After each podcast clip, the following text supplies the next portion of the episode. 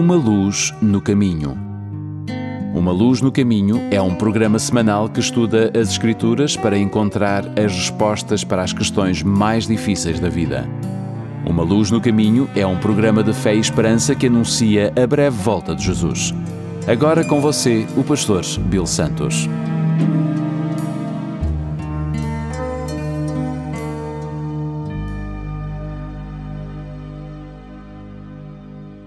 Bem-vindos ao programa Uma Luz no Caminho. O meu nome é Bill Santos.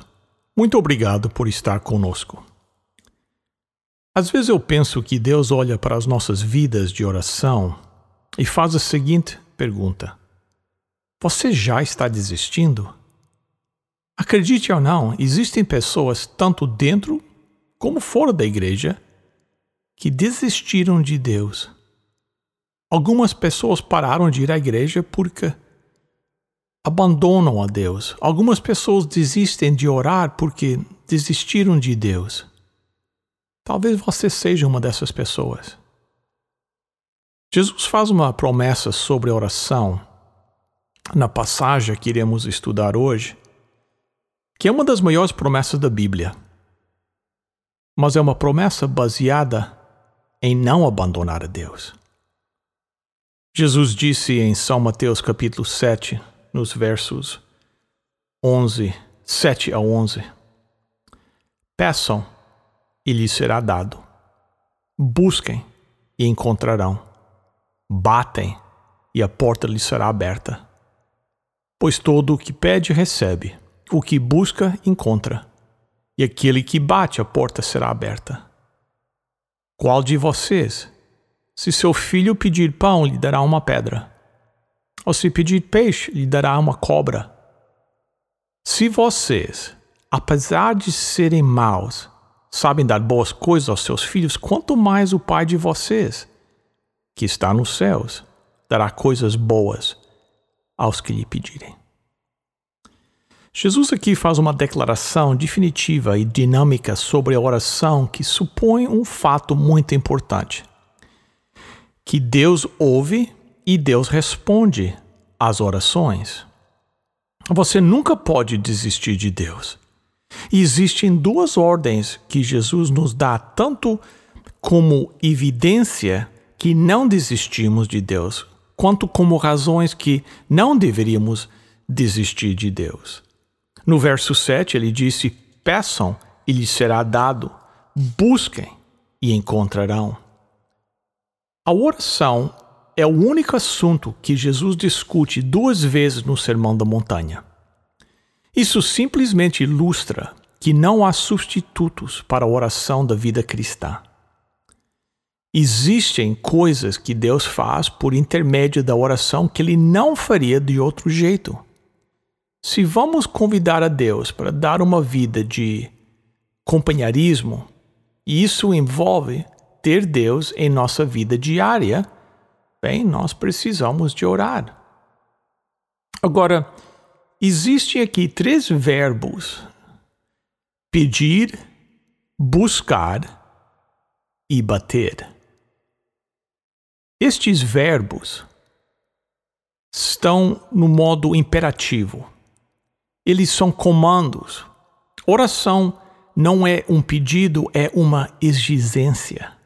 Agora, se oração é uma ordem, então não orar seria pecado. Você pode nunca ter pensado em oração como um pecado, mas é pecado tanto como a blasfêmia e como a idolatria. 1 Samuel, capítulo 12, no versículo 23 diz: E longe de mim esteja pecar contra o Senhor, deixando de orar por vocês. Pense nisso. Quando você não ora, você efetivamente comete três pecados contra três pessoas diferentes. Primeiro, você peca contra o Senhor que pede que você ore.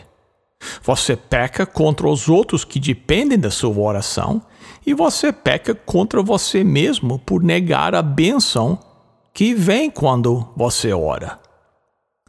Você sabe que existem dois tipos de pecado: o pecado da omissão e o pecado da comissão.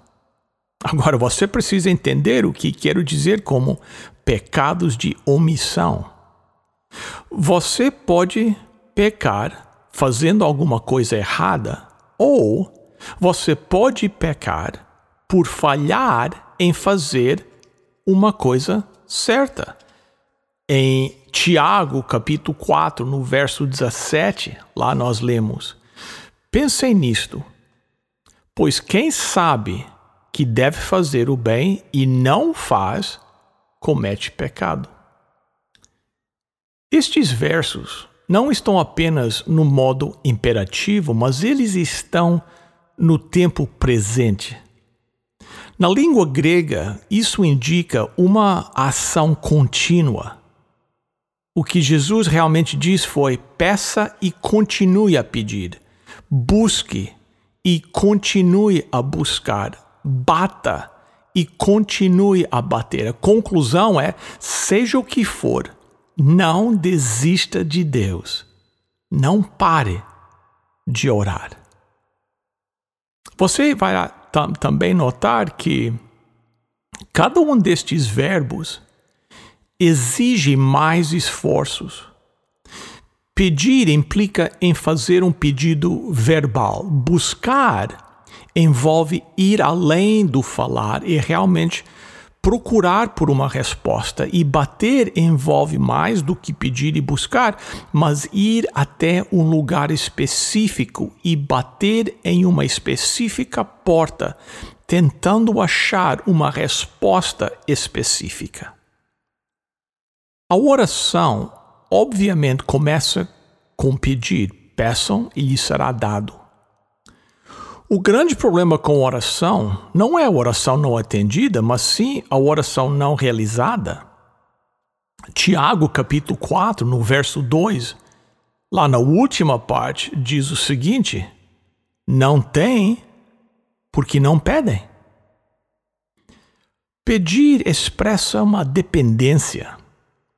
Quando você ora, você está reconhecendo a sua dependência total de Deus. Você nunca se tornará tão rico, tão forte, que não dependerá mais de Deus. Esta é uma razão por que nós devemos pedir, porque expressa a nossa dependência. Mas o próximo passo é buscar. Busquem e encontrarão. Buscar expressa nosso desejo. Há momentos em que precisamos orar, mesmo sem saber pelo que orar, ou mesmo como orar. Buscar é um nível mais profundo da oração do que somente pedir. Quando você pede, você sabe pelo que está pedindo, mas quando você está buscando, você não sabe, está tentando descobrir o que Deus deseja de você ou o que Deus deseja para você. Paulo fala desse tipo de oração em Romanos capítulo 8, nos versos 26 e 27, quando ele diz: Da mesma forma, o Espírito nos ajuda em nossa fraqueza, pois não sabemos como orar. Mas o próprio Espírito intercede por nós com gemidos inexprimíveis. E aquele que sonda os corações conhece a intenção do Espírito, porque o Espírito intercede pelos santos de acordo com a vontade de Deus. Mas há também disciplina em bater. Batem e a porta lhes será aberta. Agora, o bater aí expressa a nossa determinação. Então, por que continuamos pedindo, buscando e batendo? Bem, há duas razões. Primeiro, pelo aquilo que Deus disse no verso 8: Pois todo o que pede recebe, o que busca encontra, e aquele que bate, a porta será aberta. Todo aquele que pede, a Bíblia diz, recebe. Agora você nem sempre vai receber aquilo que você está pedindo. você pode conseguir algo muito melhor.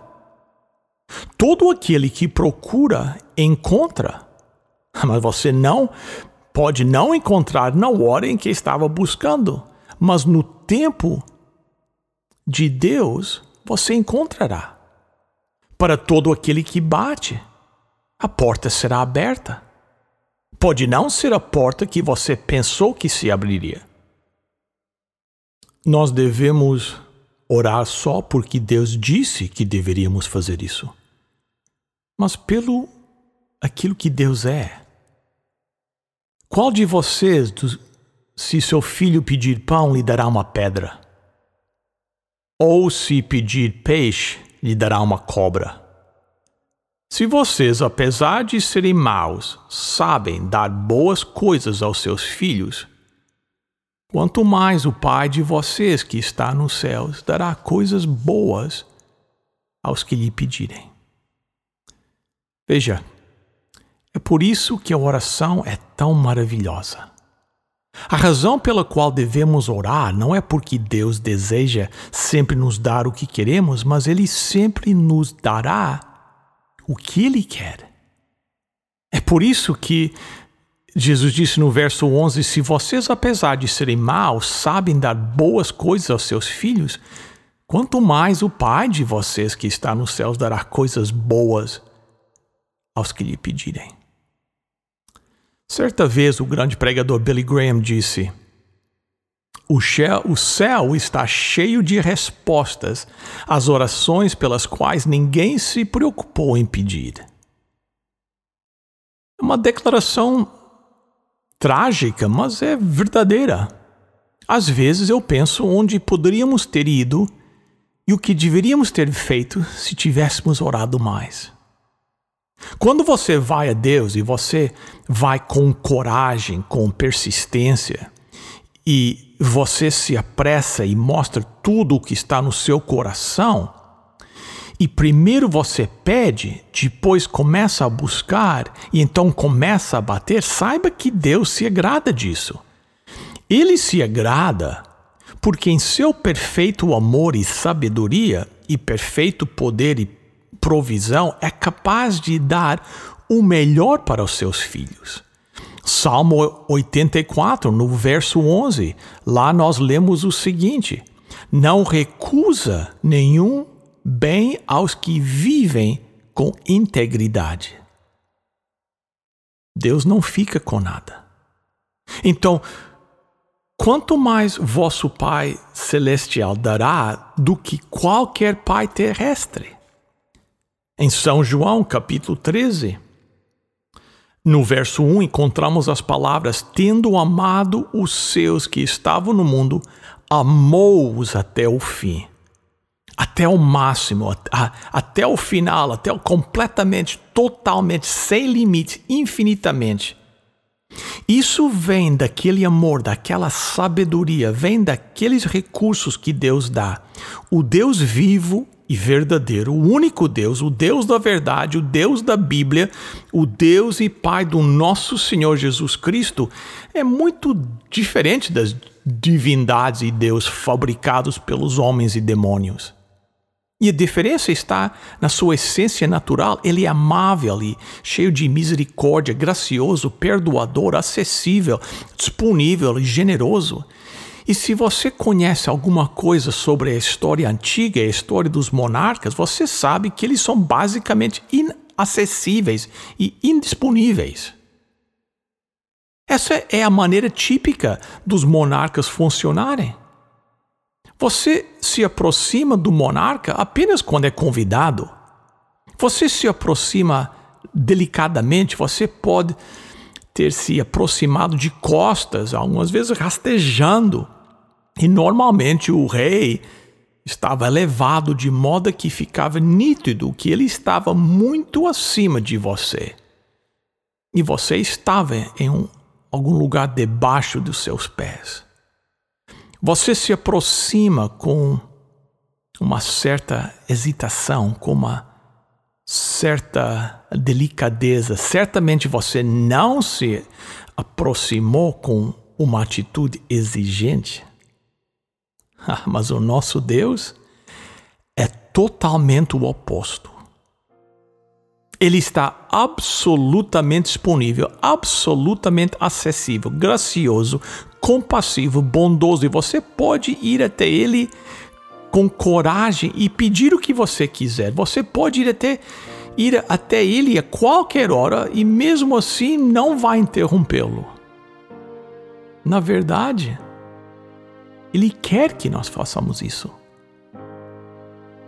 Hebreus capítulo 4, verso 16 disse: Assim, aproximemo-nos do trono da graça com toda a confiança, a fim de recebermos misericórdia e encontrarmos graça que nos ajude no momento da necessidade. Amigo, por que você não vem para Jesus agora? De joelhos. E você encontrará poder divino, incrível poder para atender todas as suas necessidades. Em nome de Jesus. Amém. Queridos amigos, chegamos ao momento do nosso programa que nós temos a nossa oferta e hoje, mais uma vez, estamos oferecendo uma Bíblia. As Bíblias chegaram recentemente do Brasil em letra gigante e nós gostaríamos de oferecer para você, o nosso ouvinte, um presente da nossa igreja, a Igreja Adventista do Sétimo Dia Portuguesa de Toronto, que fica no 280 da Carlinville Drive. Gostaríamos que você recebesse esta Bíblia e estudasse a Bíblia e incorporasse na sua vida os ensinamentos da Bíblia. Então, como solicitar a Bíblia? Simples. Ligue agora para o 1-800-458-1735. 1-800-458-1735. 1-800-458-1735. Ou você pode pedir a sua Bíblia também visitando o nosso website umaluznocaminho.com, umaluznocaminho.com é clicar na página onde diz a oferta desta semana, tem um pequeno formulário a preencher, enviar e a Bíblia chegará em sua casa. O número mais uma vez, 1800 458 1735. Ligue agora para receber a sua Bíblia. Queridos amigos, chegamos ao final do nosso programa muito obrigado pela sua presença aqui conosco. Algumas coisas antes de nós sairmos uh, que gostaria de lembrá-los. Um é que o programa é o programa da Igreja Adventista do Sétimo Dia Portuguesa de Toronto, que fica no 280 da Carlingview Drive. Começando no dia 14 de outubro, sexta-feira, às 7h30 da noite, nós vamos começar lá na nossa igreja uns estudos, um seminário bíblico que todos estão convidados a vir participar. Não haverá custo qualquer e nós, na sexta, no sábado e no domingo, desde o 14 de outubro até o 5 de novembro, cada noite vamos estudar um tema diferente e ver o que é que a Bíblia diz a respeito, a respeito desse tema. Tipo, o que é que acontece quando nós morremos? Por que, que coisas ruins acontecem a pessoas boas? Quando é que o mundo vai acabar? Como é que o mundo vai acabar? Então, se essas perguntas são algo que você tem you know, refletido e gostaria de saber a resposta bíblica, então venha se juntar a nós, começando no dia 14 de outubro sexta-feira, às 7h30 da noite, na nossa igreja que fica no 280 da Carlingview Drive, a Igreja Adventista do Sétimo Dia Portuguesa de Toronto. Bem, também quero os lembrar que vocês podem visitar o nosso website umaluznocaminho.com e vocês podem também gostar do, da nossa página no Facebook procurando uma luz no caminho no Facebook. Para esta semana é tudo. Até a próxima semana, se Deus quiser. E lembre-se: lâmpada para os meus pés é a tua palavra e luz para o meu caminho.